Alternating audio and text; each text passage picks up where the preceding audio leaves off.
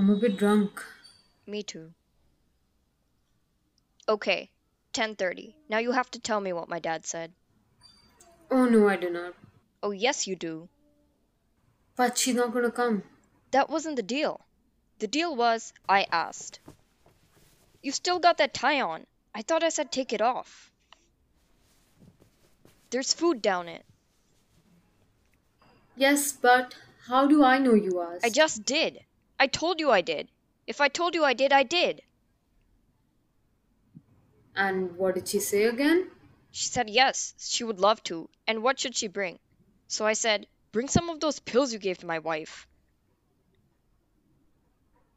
Maybe she didn't understand. Oh, she understood.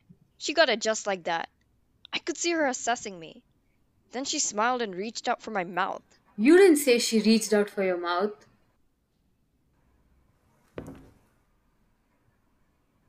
Well, she did. She slipped in her finger and hooked it right over my teeth.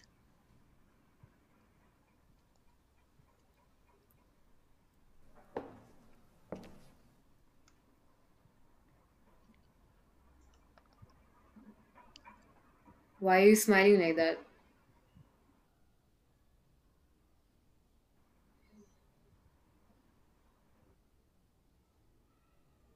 Because you don't love me. Because you have never loved me. I've given you my whole body and all of my attention for months and months and months. And it's still not enough for you.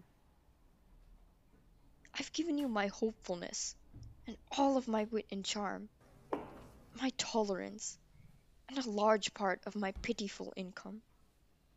And it's still not enough.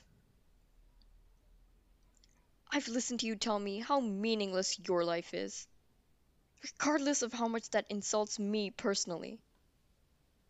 And I've heard you out for hours on end about the struggle for desk space within your department. I've shut up while you've insulted a man I very much loved.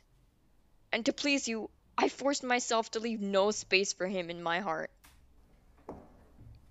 And all of that time, while I was giving you everything, you've been chipping and chipping away at my soul until I finally said yes to something so humiliating and so banal that I. Yes, I do, Simone. You don't have to look so hurt.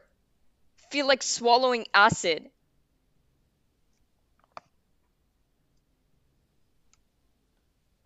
I see. No wonder you're smiling.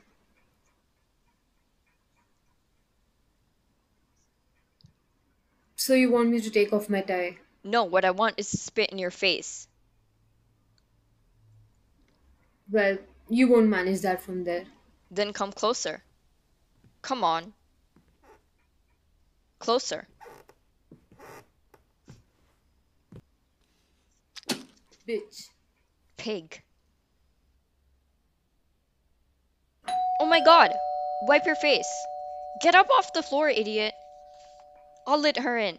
You pour her a drink.